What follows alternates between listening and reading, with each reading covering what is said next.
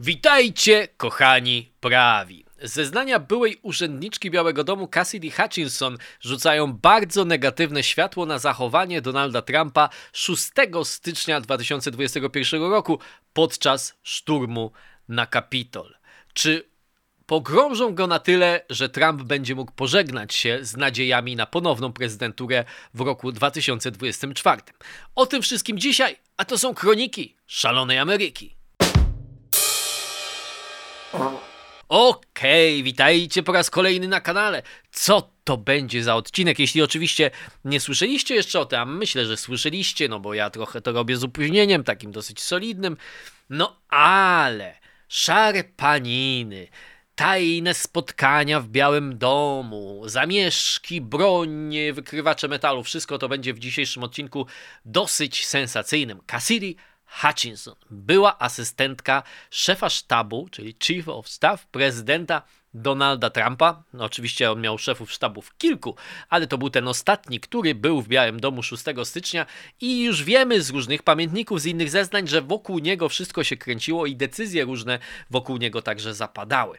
Bardzo młoda dziewczyna, chyba jeszcze przed trzydziestką sympatyczna, bym powiedział, bardzo sympatyczna z wyglądu przynajmniej. To też pokazuje tak swoją drogą, taka mała dygresja, jak trochę chaotycznie e, w Białym Domu oczywiście to, że młodzi ludzie pracują, ale na tak wysokim stanowisku, ona rzeczywiście była bardzo blisko, co do tego nie ma wątpliwości. Zeznawała przez komisję specjalną powołaną w Izbie Reprezentantów, jak wiecie, do zbadania sytuacji wokół 6 stycznia 2021 roku. Do tej pory komisja miała kilka sensacyjnych doniesień, m.in. te SMS-y od gwiazd telewizji Fox News, Lori Ingram i Shona Hannitego, którzy namawiali do tego, że Trump jak najszybciej musi odwołać tych zamieszkowców, zamieszkowiczów, e, tych, którzy robili syf i burdę na Kapitolu, bo w ten sposób niszczy swoje dziedzictwo. To była taka sensacja, ale to zdecydowanie jest największa sensacja i o tym oczywiście porozmawiamy. Z tej największej sensacji, oczywiście największą sensacją wewnątrz tej sensacji jest oczywiście ta scena, którą opisała Cassidy Hutchinson, która rzekomo miała mieć miejsce w prezydenckiej limuzynie, gdzie Donald Trump tak był bardzo zdeterminowany, że chciał podążyć ze swoimi zwolennikami na kapitol, że wręcz złapał za kierownicę, a drugą ręką sięgał do obojczyka agenta Secret Service. Niektórzy to już od razu mówili, że jak obojczyka, no to blisko szyi, więc właściwie go dusił.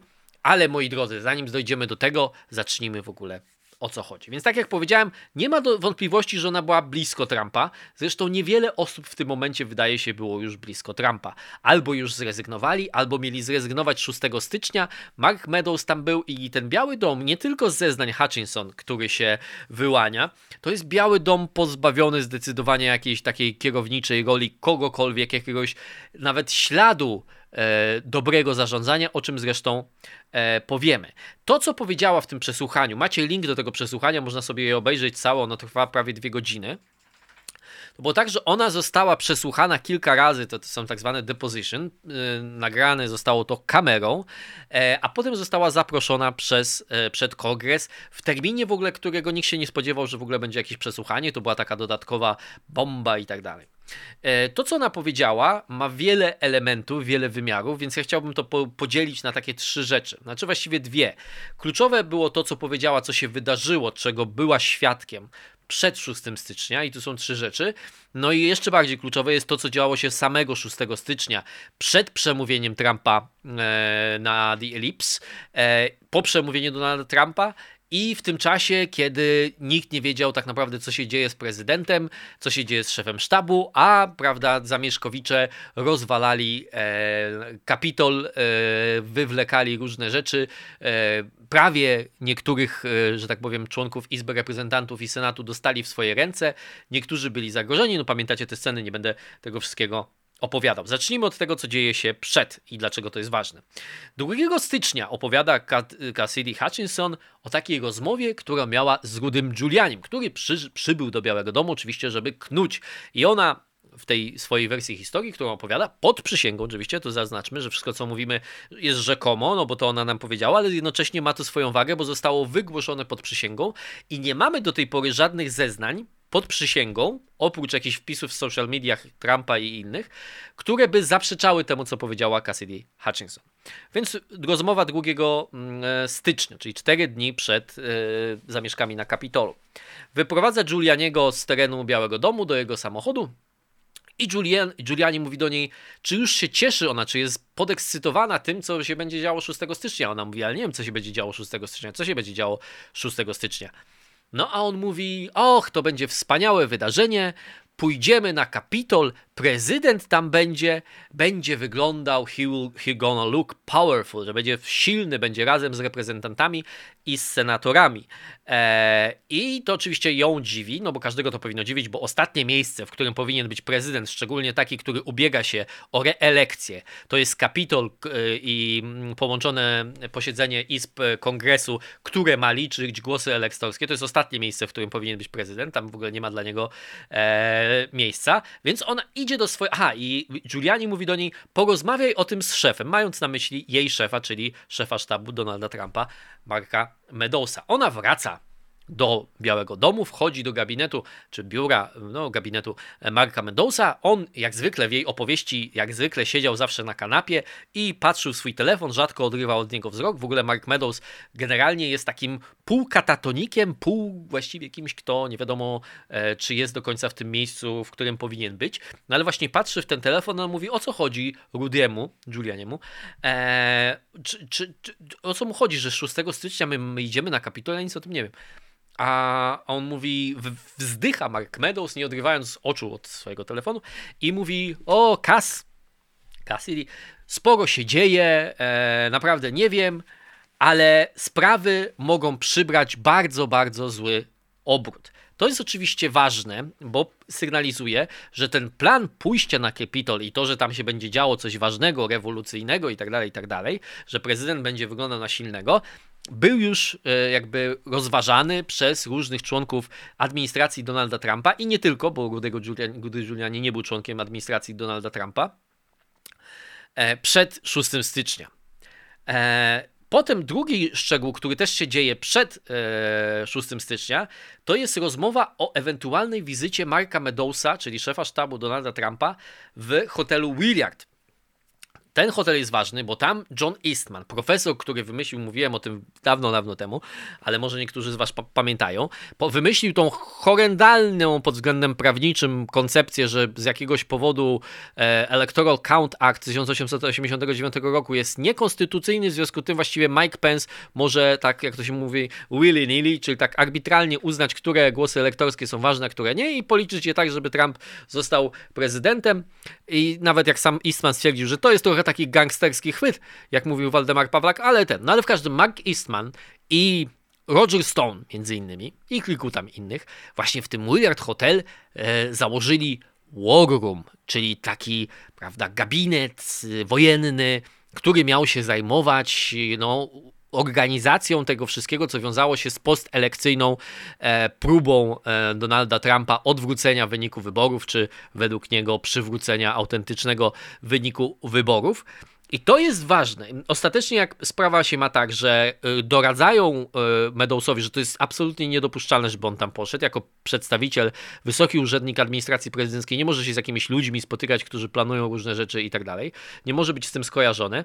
Ostatecznie według Hutchinson, ona sama mówi, że nie słyszała tej rozmowy telefonicznej, ale ostatecznie to miało wyglądać tak, że podobno Meadows rozmawiał z połączył się z nimi, ale ostatecznie tam e, nie poszedł.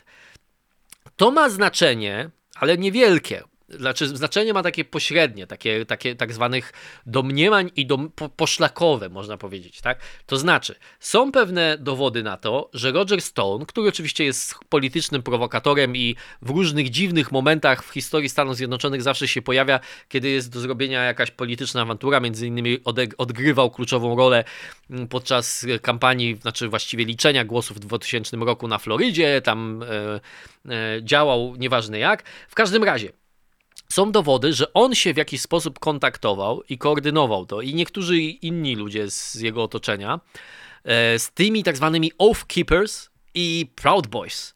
A, czyli dwoma organizacjami, które jeśli ktoś chciałby się dopatrywać, że to, co się wydarzyło, zamieszki, wdarcie się na Kapitol i tak dalej, że to była jakaś próba insurekcji i tak dalej, to u nich można znaleźć jakieś tam przykłady tego, że to była jakaś, że to nie była po prostu poryw chwili i tłum napar, jak zobaczył, że barierki upadły, to poszedł dalej, jak zobaczył, że drzwi się otworzyły albo ktoś wybił szybę i się drzwi otworzyły, to poszedł dalej, tylko że była jakaś organizacja i że oni to planowali. To rzeczywiście Proud Boys i ta druga organizacja Oath Keepers mogła być ten. Więc jeżeli udowodniono by, czy przynajmniej poszlakowo pokazano, że ten się konsultował z tymi, oni planowali, prawda, zamieszki na Kapitolu, odwrócenie przemocą w wyniku wyborów.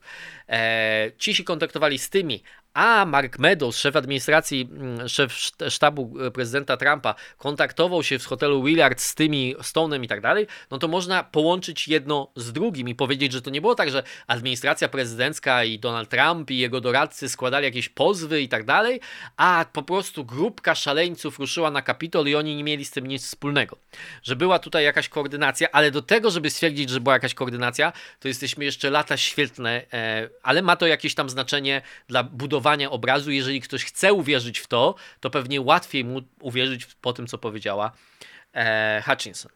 Potem jest trzecia rzecz, która dzieje się też przez 6 stycznia, czyli pisane jest przemówienie, które ma wygłosić Trump i Eric Hershman, doradca prawny i Pat Cipollone, chyba on tak się czyta jego nazwisko, Pat Cipollone, Cipollone, Cipollone, E, odradzają Trumpowi umieszczenie przemówienia w przemówieniu sformułowań wzywających do walki, czyli tam fight for me, fight for your country, you have to fight like hell, że może to mieć konsekwencje prawne. I oczywiście Trump e, odrzuca te sugestie i wiemy, że w ostatecznej wersji tego przemówienia one się znalazły. Przechodzimy do 6 stycznia i co mówi Cassidy Hutchinson w swoich zeznaniach. 6 stycznia Trump jest, e, i tam akurat tu są dowody na to, że e, Hutchinson tam była, są nawet zdjęcia takie znane, że on stoi w takim namiocie przed wejściem na mównicę pod The Ellipse, tam gdzie wygłosił to swoje słynne przemówienie, You got to fight like hell. Monitory go otaczają i on patrzy na te monitory i jak mówi Hutchinson, że był bardzo niezadowolony, wręcz był wściekły, że the shot, czyli kadry, prawda, telewizyjny, który pójdzie w świat, mu nie odpowiada, bo jest za dużo wolnych miejsc na publiczności, prawda? No i wtedy pojawia się temat e, tak zwanych magnatometrów, czyli wykrywaczy metalu po prostu. E, I mówią o tym, że są wykrywacze metalu. E, I Trump mówi: zabierzcie te wykrywacze metalu, bo ludzie nie mogą wejść i nie chcą wejść, itd. Tak itd. Tak e, I odpowiadają mu przedstawiciele jego tam ochrony, jakiś Secret Service, mówią, że nie możemy ich wpuścić, bo już ci, którzy przeszli przez te wygrywacze, znaleźliśmy noże, jakieś kastety, pałki, gaz pieprzowy, prawda, czy tam gaz na, jak to mówią, na niedźwiedzia, Amerykanie, nie wiem dlaczego na niedźwiedzia. Dodatkowo podczas tego przesłuchania, to jest ważne, Cheney w ten sposób to e, jakby narracyjnie ograła, że przed tym, jak zaczęła rozmawiać o tym z Hutchinson, puszcza nagrania z policyjnych krótkofalówek, tak to się chyba nazywa, tak? Policjantów komunikujących się między sobą, którzy mówią: Widziałem gościa z AR-15, tak? Ktoś na drzewie i ma broń, widziałem gościa z pistoletem. Żeby pokazać, że i to są nagrania z 6 stycznia przed przemówieniem jeszcze Trumpa pod the, pod the Ellipse, tak? I Teraz to jest istotne, no bo chodzi o to, że niektórzy mieli broń. Teraz wykrywacze metalu nie znalazły broni palnej, ale w domyśle słuchającego całego tego przemówienia miało być to, że ci, którzy nie przeszli przez te wykrywacze metalu, przynajmniej niektórzy z nich, pewnie mieli broń nawet palną. No i wtedy, jak oni go informują Trumpa, według Hutchinson, e, e, mówią o tym, on chce zabrać te, take the fucking max away, max, czyli magnetometers, czyli wykrywacze metalu, e, oni mówią, to, że, że ci ludzie mają broń, nie możemy ich po prostu wpuścić. I Trump mówi, to są moi ludzie, oni nie są po to, żeby mnie skrzywdzić. I potem mówi, e, mogą pójść pod kapitol stąd. Stąd w sensie, jak już wejdą do środka, to po zakończeniu przemówienia będą mogli potem sobie pójść na kapitol. Ostatecznie nie zabrano tych wykrywaczy metalu. No oczywiście To wszystko jest kwestią interpretacji. Cassidy Hutchinson, bardzo sprawnie bym powiedział, wiele, wielu ma do niej o to zarzuty, ale moim zdaniem to jest taka po prostu wykołczowana, wyszkolona mm, sposób mówienia, ze, składania zeznań. E, ona mówiła cały czas, używała takiego sformułowania, jak cytowała kogoś coś, co usłyszała, że he said something to effect, czyli powiedział mniej więcej tak. tak? Czyli nie mówiła wprost, tylko powiedział mniej więcej tak. E, no ale to są jej wspomnienia, prawda? Ona tak to zapamiętała i takiego wyrażenia e, używa. Gdyby ten komitet do spraw 6 stycznia był takim komitetem z prawdziwego zdarzenia, czyli że mielibyśmy cross-examination, czyli że dwo, dwie, przynajmniej na przykład prawnik reprezentujący Trumpa czy kogoś tam by mógł ją jej zadać pytania, no to należałoby jej zadać pytanie, czy jak ma na myśli something to the effect, to jest pewna, że to usłyszała, czy tak mniej więcej pamięta, czy to są jej słowa, czy to są wprost słowa tego, kto to mówił, no ale to się powtarzało i nie było tego cross-examination i to, i to moim zdaniem bardzo mocno osłabia, będzie osłabiało efekt tego zeznania. Nie dlatego, że Hutchinson jest niewiarygodna, tylko że jakby cały ten komitet jest niewiarygodny, bo Liz Cheney, wiadomo, że ona nienawidzi Trumpa, wiadomo, że wszyscy członkowie tego komitetu nienawidzą Trumpa, bo w momencie, kiedy powstawał już ileś tam miesięcy temu ten komitet, podjęto decyzję, demokraci podjęli taką decyzję, że nie dopuszczą pro-Trumpowych republikanów z Izby Reprezentantów do tego, żeby w tym komitecie zasiadali. Moim zdaniem, wielu zdaniem, to jest decyzja absolutnie niesłuszna, mimo tego, że oni zadawaliby głupie pytania, mimo tego, że pewnie by starali się przeciągnąć działanie tego komitetu z ustalania, co się wydarzyło 6 stycznia, do przedstawiania jakichś tam dowodów na to, że doszło do fałszerstw i tak dalej, i tak dalej, czy cokolwiek, ale mimo wszystko miałoby to większą legitymację, no bo świadkowie chociażby byliby konfrontowani z innymi e, pytającymi. Druga sprawa, która moim zdaniem jest istotna tutaj, istotne jest to, że Trump chciał pójść na Kapitol i to, to, to jest kluczowa rzecz. To teraz tak, jak sobie tak narracyjnie, to, są jakby takie dziurki małe w tym, w, tym, w tym zeznaniu, czy w, tym, w tej narracji, ale one są tak wypełnione właśnie przez ten komitet po to, żeby ta narracja była gładka. No bo jak on mówi, oni nie są po to, żeby mnie skrzywdzić, wpuśćcie ich, okej, okay, ale jakby w domyśle mam wrażenie, że widz i oglądający to przesłuchanie miał i potem zestawienie tego z tym zdaniem, oni mogą stąd pójść na Kapitol, czyli wiem, że oni mają broń, wiem, że nie są po to, żeby mnie skrzywdzić, bo są po to, żeby skrzywdzić kogoś innego i pójdą z tą bronią na ten Kapitol. I na przykład nie wiemy do końca, i moim zdaniem takie pytanie należałoby zadać, jak jedno po drugim z tych zdań, które cytowała Hutchinson, które Trump wypowiedział, padało, no bo ktoś mógł powiedzieć, e, ale oni nie chcą pójść na kapitol, nie chcą tu wejść, bo oni chcą potem iść na kapitol. A on mówi, ale mogą pójść na kapitol stąd. I to była na przykład odpowiedź na jakieś inne pytanie, a nie tak, że Trump powiedział od razu potem. Ja nie wiem, jak było, natomiast mówię o tym, że tutaj za pomocą zbicia tego wszystkiego w jedną kulkę taką, można mieć wrażenie, które być może jest trochę zbyt daleko idące. Ale idźmy dalej. Sprawa pójścia na Kapitol, kluczowa absolutnie, tak? No bo znowu, to co będą starali się robić obrońcy Trumpa, to oddzielić go, jego całą tą, cały ten post-election effort, tak? Czyli cały, całe to próbę odwrócenia wyników wyborów, kwestionowania, kontestowania wyników wyborów od tego, co się wydarzyło na Kapitolu, tak?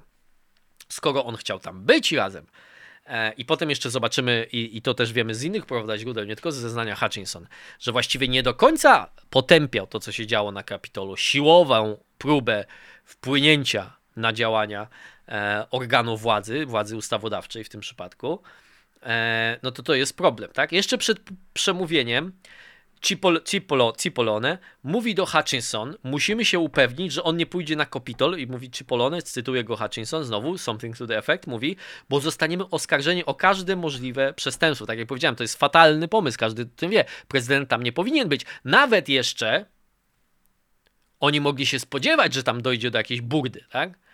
Ale nawet bez tej burdy to i tak to był bardzo zły look dla prezydenta, prawda? Bardzo, bardzo złe niezgodne z jakimkolwiek obyczajami, właściwie też prawem postępowanie, na pewno niezgodne z, z konstytucją, tak?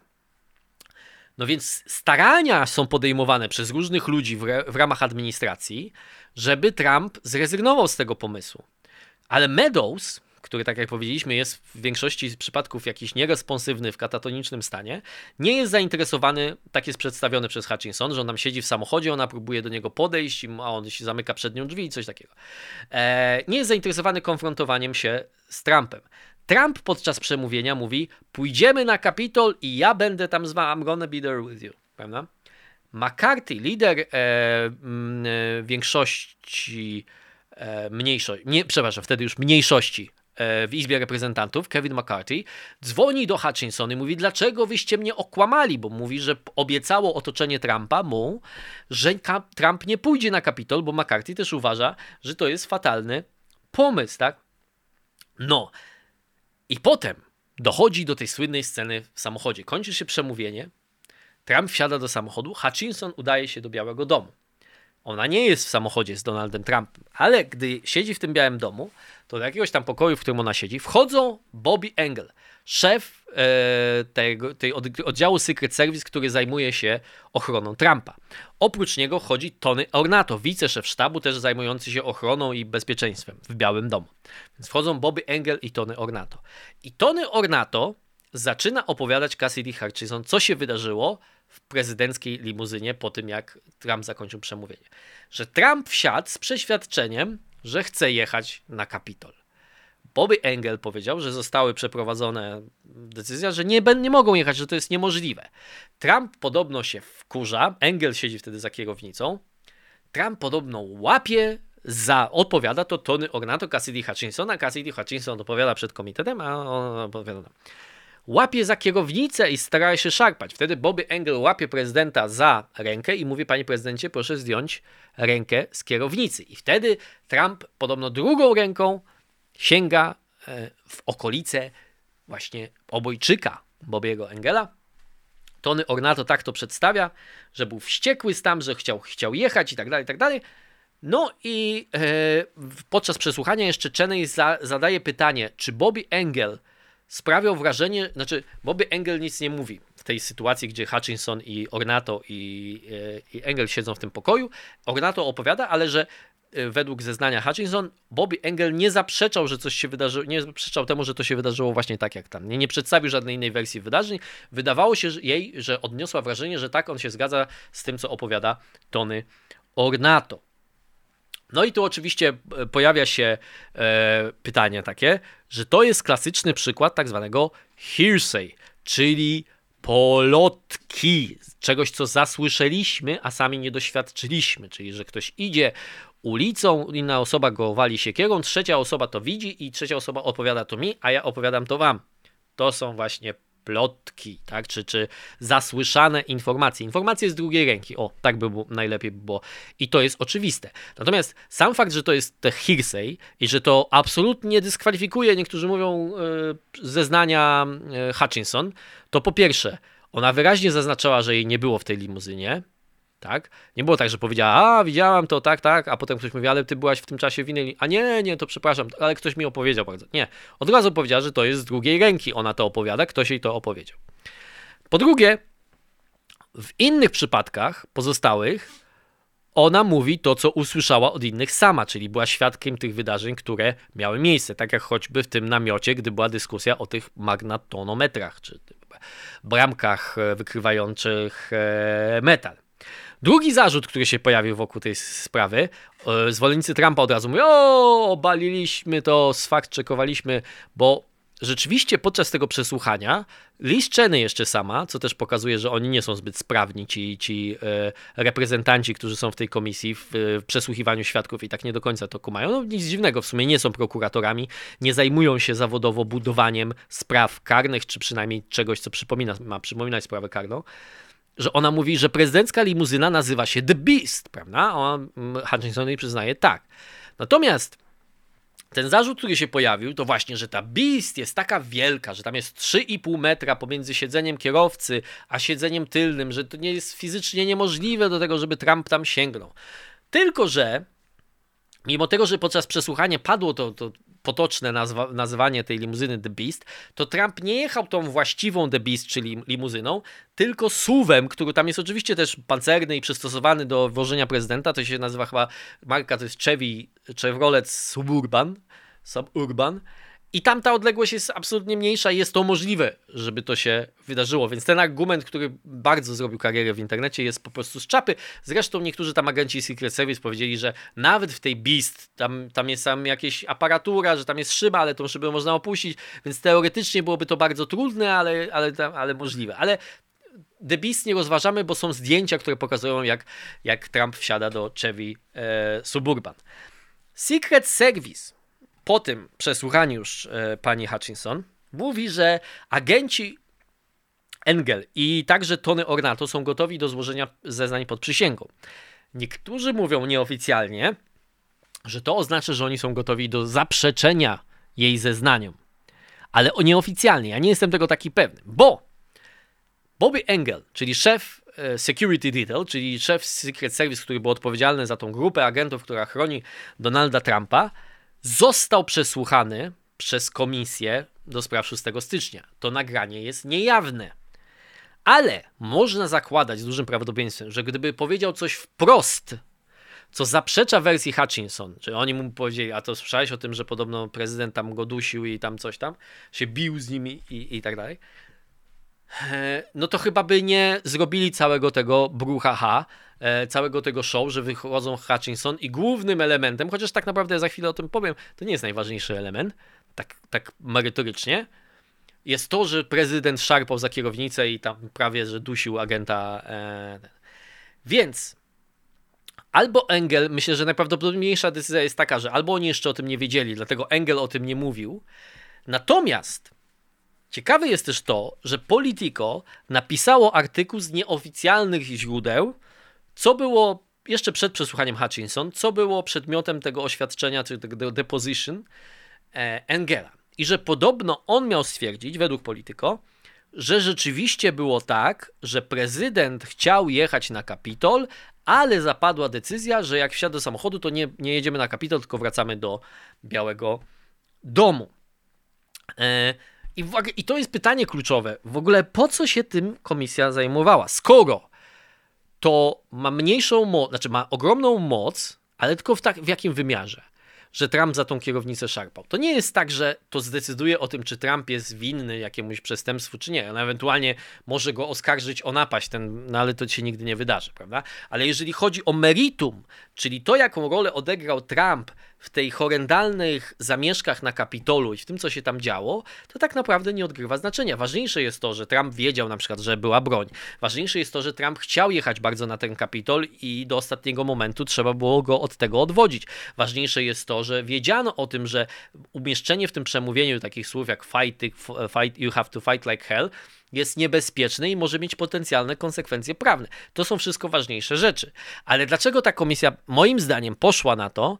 Z takiego po prostu to jest tak zwana obsesja na punkcie Trumpa. To znaczy, to jest coś, co, co, że Trump to jest jakiś orangutan, Trump to jest duże dziecko, prawda? Tam jest inny moment z tym, w ogóle też nie, niewiele znaczący Hutchinson, jak podobno w momencie, kiedy Barr ogłosił, e, e, Barr, e, prokurator generalny, ogłosił, że nie znaleziono żadnych dowodów na szeroko skalową fałszerstwa w wyborach, to podobno ktoś tam, ona weszła do kuchni, a ze ściany ściekał ketchup, bo Trump tak się wściekł, że rzucił talerzem, prawda? Ale to właśnie jest coś takiego, to jest taka wizja, znaczy nieważne, czy to jest prawdziwe, czy nie, ale to potwierdza naszą wizję tego, kim jest Trump, że Trump je tego McDonalda, że jest taki dziki, jakiś taki zwierzę, oranguje, jak takie małe dziecko, ja chcę, ja chcę, prawda? I tam najlepiej, żeby się jeszcze obślinił, prawda? I, i coś to.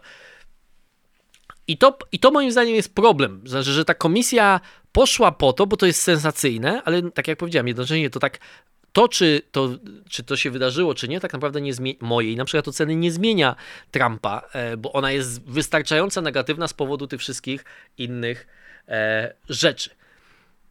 Idźmy dalej. Podczas trwania zamieszek, co się dzieje, znaczy jest, wracają do Białego Domu, no już wtedy wiadomo, że na Kapitolu dzieje się coś bardzo e, złego. Meadows znajduje się znowu według zeznań Hutchinson w katatonii, znaczy nie reaguje, Hutchinson stara się go tak... E, jakby wy, wyrwać z tej katatonii, z tej braku reaktywności. Pyta, czy rozmawiał z Trumpem. Meadows odpowiada, nie, on chce być teraz sam. Potem ona go pyta o Jima Jordana, z którym to, to jest reprezentant, członek Izby Reprezentantów, który wiadomo, że jest bardzo pro-Trumpowy, ale też blisko jest z Markiem Meadowsem osobiście. Ona go pyta, czy z nim rozmawiałeś, tak? Sugerując, że on też może być teraz w niebezpieczeństwie, tak? E, wchodzi Pat Cipollone, Cipollone, który jest pozytywną postacią w tym zeznaniu, znaczy przynajmniej tym, który stara się coś, coś zrobić i powstrzymać szaleństwo. I mówi, musimy coś zrobić natychmiast, musimy pójść do prezydenta i mówi do Medousa, krew będzie na twoich e, rękach. Mm, e, I w końcu Meadows się zrywa i idą porozmawiać z prezydentem. Cassidy Hutchinson nie ma podczas tej rozmowy, ona tam coś wchodzi, jakiś tam telefon, ale to opuścimy, to sobie sprawdzicie szczegóły, jak chcecie doczytać albo do, do obejrzeć gdzieś indziej, bo już nie chcę się nad tym e, znać. Ale w każdym razie, oni rozmawiają z Trumpem i wracają. I Hutchinson jest świadkiem tego, jak oni wracają. I są zrezygnowani, że znaczy nie udało im się do niczego e, przekonać Trumpa. E, I wtedy Cipollone mówi znowu, we've got to do something, tak? E, musimy coś zrobić, tak? Oni krzyczą, że trzeba powiesić Majka Pensa. Eee, do jasnej cholery, tak? Mówi Cipollone. A Meadows wtedy wzrusza rękami i mówi: Słyszałeś go. On myśli, że Mike na to zasługuje. Eee, on nie myśli, że oni, on myśli, że oni nie robią niczego złego. Tak? Czyli innymi słowy, to co e, sugeruje ta wypowiedź Meadowsa, że Trump właściwie powiedział, no trudno, Mike nie chciał odwrócić wyniku wyborów. Chwilę potem Trump publikuje tego tweeta słynnego. Już są zamieszkujący, zamieszkiwacze, awanturnicy są już na Kapitolu, rozwalają tam i tak dalej, i tak dalej. A Trump od 2.24 czasu lokalnego wysyła tego słynnego tweeta, że Mike Pence nie stanął na wysokości zadania, żeby przestrzegać konstytucję i tak dalej, i tak dalej. E, I to jest kluczowe moim zdaniem najbardziej obciążające Trumpa i nawet bez zeznań e, Hutchinson o tym wiedzieliśmy. Znaczy, że od momentu wdarcia się na Kapitol do momentu, kiedy Trump nagrywa oświadczenie, którym po raz pierwszy w bardzo łagodny sposób, bo mówi, że on ich kocha i że jesteście super special people, mówi, że idźcie do domu, bo potrzebujemy pokoju. E, to mija prawie dwie godziny, tak? Bo to oświadczenie pojawia się po godzinie 16, czyli między 12.20, między 14, między 14 a 16 jest okienko, w którym tak naprawdę z Białego Domu nic nie wychodzi, a Kapitol jest dewastowany przez zwolenników Donalda Trumpa. E, I oczywiście podstawione e, oddziały Antify. W każdym razie, pojawiają się też to są kluczowe rzeczy, moim zdaniem, obciążające dla Trumpa. Niezależnie od tego, jaki będzie los, czy rzeczywiście stanie się tak, na przykład, że Tony Ornato złoży zeznanie pod przysięgą, że on nigdy takiej historii nie widział i nigdy jej nie opowiadał, że Hutchinson to sobie wymyśliła. Pozostałe elementy, oczywiście to bardzo mocno naruszy jej wiarygodność. No wiadomo, jak to jest tak. Jeden, podważenie jednej rzeczy, którą mówi świadek, nie podważa wszystkiego, co powiedział, no ale podważa jego ogólną wiarygodność. To oczywiście ma, ma znaczenie. Natomiast jest jeszcze inne pytanie dotyczące wiarygodności e, Hutchinson. I ono jest chyba ważniejsze, znaczy bardziej zasadne, tak? Bo jak tak powiedziałem, ona nie może polegać na tym, co widziała, skoro tego nie widziała, więc polega tylko na tym, co usłyszała od tych, którzy to widzieli. Więc jeżeli oni powiedzą, że tego nie widzieli, no to wtedy będziemy mieli, że ona kłamała, ale nie możemy jej oskarżyć o kłamstwo przez sam fakt, że mówimy, że Trump by czegoś takiego nie zrobił, czy cokolwiek. Tak? Natomiast tutaj jest sytuacja bardziej ewidentna. I to jest też ciekawe, że ona dotyczy jakiejś pierdoły tak naprawdę. Znaczy, że trwają jakieś prace, były próby w tym czasie pomiędzy tą 14 a 16, żeby Trump wydał jakieś oświadczenie i niektórzy tam zaczęli to oświadczenie pisać. I jest kartka, którą ma ta komisja do spraw szóstego, na której jest tam napisane, że wszyscy, którzy E, I teraz są dwie wersje tego. Wszyscy, którzy nielegalnie wdarli się na Kapitol, powinni go opuścić, albo wszyscy, którzy nie mają odpowiednich uprawnień do tego, żeby przebywać na Kapitolu, prawda? I ktoś tam wykreślił jedną z tych opcji, chyba że tam nielegalnie wdarli się na Kapitol, prawda? E, I teraz podczas tego przesłuchania e, Liz Cheney pyta panią Hutchinson, czy to jest pani pismo.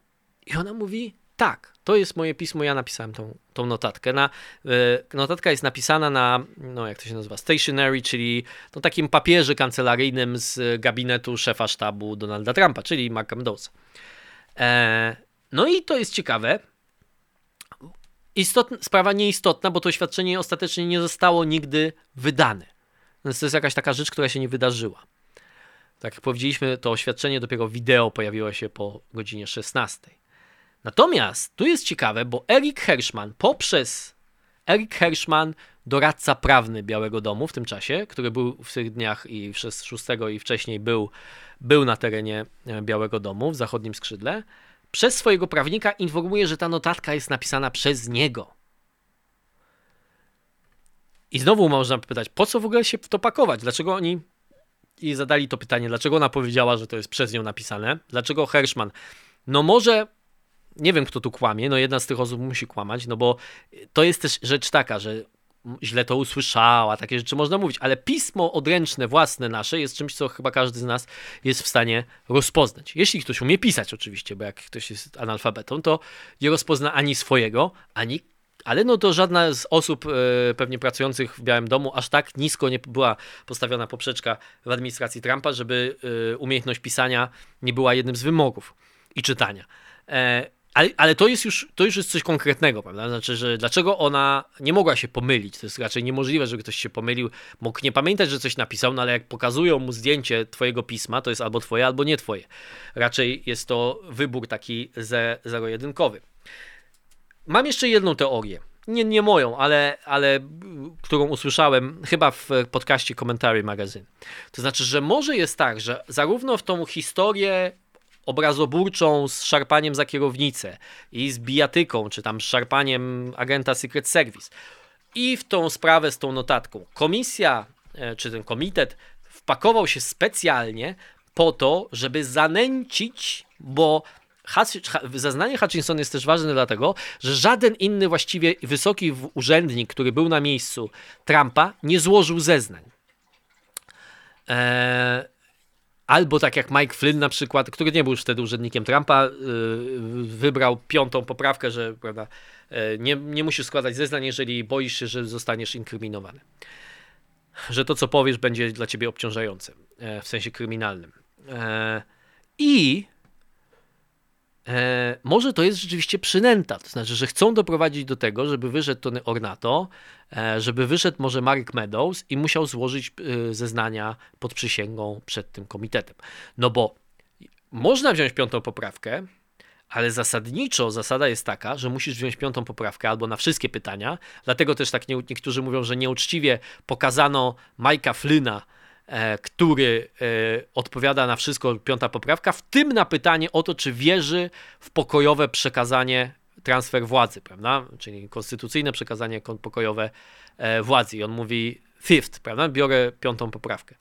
E, I to miało go oczywiście obciążyć. Niektórzy mówią, że to jest niesprawiedliwe, bo on po prostu musi wziąć, jak bierze w jednym pytaniu the fifth, to musi wziąć we wszystkich pytaniach powołać się na piątą poprawkę. Tak? No i trochę jest racji w tym, że to jest niesprawiedliwe pokazywanie takiej, że nawet na takie pytanie, czy wierzy w podstawową wartość konstytucyjną, na której zbudowany jest system Stanów Zjednoczonych, on mówi, że nie może odpowiedzieć na to pytanie, no ale to wynika z pewnych właśnie wymogów prawniczych. Ale Dlatego o tym mówię, no bo jeżeli Meadows, Ornato lub ktokolwiek inny z tego otoczenia, który został w pewnym sensie wywołany do tablicy tymi zeznaniami Hutchinson, e, zdecydowałby się zeznawać, no to nie mógłby wziąć piątej poprawki we wszystkim innym oprócz za, zaprzeczenia e, zeznaniem Hutchinson. I to było tyle. Moja ocena tego jest taka, moim zdaniem ja nie podważałbym wiarygodności e, pani Hutchinson jeszcze w tej chwili. Jakie były jej motywacje? Mówią, że to jest niezwykle odważna, że kobieta, że jak Erin Brokowicz. Ja tam, tam się nie kupuję tego wszystkiego. Może jej motywacja taka, że chciała być sławna, może i tak dalej. Tak dalej. Ale złożyła zeznanie pod przysięgą i to moim zdaniem powinno łączyć się z pewnym jednak wymiarem szacunku. Wymagało to pewnej odwagi. Mo może mieć z tego zyski, może w przyszłości. Nie wiem tego. Może mieć zyski, może mieć problemy. Natomiast yy, wrażenie ona robiła generalnie dobre. Chociaż rzeczywiście byli w przypadku na przykład pani Blazy Ford, czy jak ona się nazywała, co oskarżała Bretta Kavanaugh o gwałt, która też robiła bardzo dobre wrażenie, potem się okazało, że to wszystko się rozpadło, więc tego trudno jest przesądzić. Natomiast dla mnie kluczowe jest to, że to, co ona powiedziała, spina się generalnie z tym, co się działo, z tym, jak chronologicznie te wydarzenia się układały e, i raczej nikt e, wiarygodny nie spodziewał się, że jak dochodziło do tych wszystkich rzeczy 6 stycznia, mm, karygodnych, to Trump mówił, oj nie, przemoc, o Jezu, jakie to jest straszne, tak? Znaczy, jest to możliwe, że w jakiś sposób on był wobec tego e, obojętny, albo nawet może mu się to trochę e, podobało. Moim zdaniem, e, jeżeli chodzi o dalsze losy tego komitetu i tego, co się będzie działo z Trumpem, postawienie mu zarzutów karnych raczej nie wchodzi w grę. Jest bardzo mało prawdopodobne, po prostu, tak jak powiedziałem, od pokazania kontekstu pewnego, do pokazania intencji, zorganizowania, e, wzbudzenia, zamieszek itd., tak itd., tak jest bardzo daleka droga. Chociaż niektórzy sugerują, że jest taki przepis, który mówi aiding or abetting, czyli pomoc tak, w obstrukcji postępowania organu konstytucyjnego, czyli że Trump świadomie wysyła e, protestujących pod Kapitol, znowu to nie jest nic nielegalnego, nie mówi Trump do nich rozwalcie Kapitol, prawda? Mówi fight, no ale może powiedzieć, to było metaforyczne. Poza tym znajduje się, czego też ten komitet cały czas omija, ten, ten fragment przemówienia, kiedy Trump powiedział e, we gonna do it peacefully, tak? Czyli, że zrobimy to w sposób pokojowy, e, że we gonna march to the Capitol peacefully. E, pomija ten komitet celowo ten fragment wystąpienia Trumpa, co oczywiście jest no, naginaniem rzeczywistości i tworzeniem korzystnej dla tego komitetu narracji. E, no bo jednak Trump to powiedział. Można powiedzieć, ja jestem zwolennikiem tego, że to było specjalnie powiedziane tak, żeby potem uniknąć odpowiedzialności za te słowa, jak już dojdzie do tego podżegania tłumu i tak dalej. No ale to powiedział i to, to, to jest fakt historycznego rekordu, to się wydarzyło i należy o tym e, pamiętać. Ale wydaje mi się, że do postawienia zarzutów karnych nie dojdzie też ze względu na to, jak niesprawnie operuje tym materiałem dowodowym, przesłuchiwaniem świadków e, ten komitet. Może się mylę. E, natomiast to, co się wyłania z tego, nie tylko z tego zeznania Hutchinson, to jest to, co ja nazywam, czy nie ja nazywam, ale ja bym nazywał to dereliction of duty, tak? czyli zaprzestanie, e, pokpienie swoich obowiązków jako prezydenta. Chaos, który wyłania się z tego wszystkiego, który ma miejsce w tej administracji prezydenckiej, no jest po prostu niepojęty. To nawet nie chodzi o to, że Trump się rzucił na tego kierowcę, czy nie, ale że chaos na poziomie zarządzania najpotężniejszego człowieka na świecie, pamiętajmy, najważniejszego urzędu na świecie, bez wątpienia. Chaos jest tak wielki i jakiś taki z jednej strony inercja na przykład po stronie Medousa, który nie chce Trumpowi, jedni mówią, że on tam nie pojedzie, drudzy mówią, nie pojedzie i ostatecznie do ochroniarza, no wysokiego rangą, agenta, szefa, prawda, security detail, ale mimo wszystko ochroniarza należy decyzja, czy on go tam zawiezie, czy nie. No to to jest pokaz chaosu, prawda? Gdzie są wszyscy urzędnicy, prawda? To, że u Trumpa wszyscy byli wymieniani, właściwie wszyscy kluczowi sekretarze w tym gabinecie to byli już na końcu pełniący obowiązki, bo albo wszystkich wyrzuci, albo oni sami odeszli, albo, albo e, coś tam.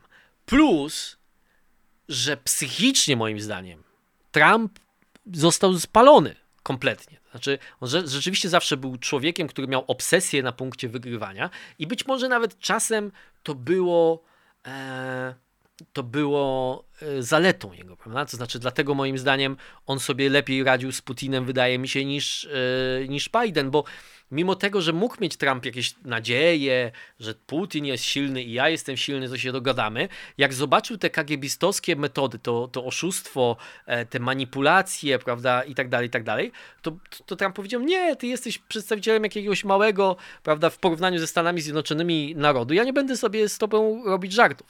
I to może miało pozytywne znaczenie, ale potem ta obsesja na punkcie wygrywania, na punkcie swojego ego, absolutnie moim zdaniem zniszczyła jego psychikę i nie wiem, czy ona się e, do tej pory w jakiś sposób e, odkuła i odbudowała, bo rzeczywiście jest ten obraz taki, że każdy, kto przyszedł, jak, a, mogła to być absurdalna najbardziej, jak te, teoria Eastmana, czy Roger Stone, czy Rudy Giuliani, który mówił, wymyślał te dowody, mamy 200 zeznań pod przysięgą, bla, bla, i tak dalej. 300 tysięcy dowodów, kto komuś się pomyliły kody kreskowe, czy te kody pocztowe i pomylił Minnesota z Michigan, nieważne. Byleby powiedzieli Trumpowi, ty wygrałeś te wybory, Joe Biden nigdy by cię, cię nie pokonał. I zaczął się coraz bardziej otaczać ludźmi w tym momencie, no coraz bardziej szalonymi, ale ich zaleta właśnie była taka, że oni mówili Trumpowi to, co chciał e, usłyszeć. No, każdy, kto mu obieca, że on jest zwycięzcą, będzie mm, i nie słuchał też, bo to też o tym mówiła Hutchinson, że po podobno Iwanka Trump też go namawiała do tego, żeby nie było w tym przemówieniu tych, e, że tak powiem, podżegających słów, żeby nie szedł na Kapitol, żeby zrezygnował z tego wszystkiego i tak dalej. On tego nie słuchał, nawet nie słuchał tego jak Sean Hannity właśnie, czy Lara Ingram z jego ulubionego Fox News mówili do niego, musisz jak natychmiast wysłać jasny sygnał do tych ludzi, że muszą opuścić ten e, Kapitol.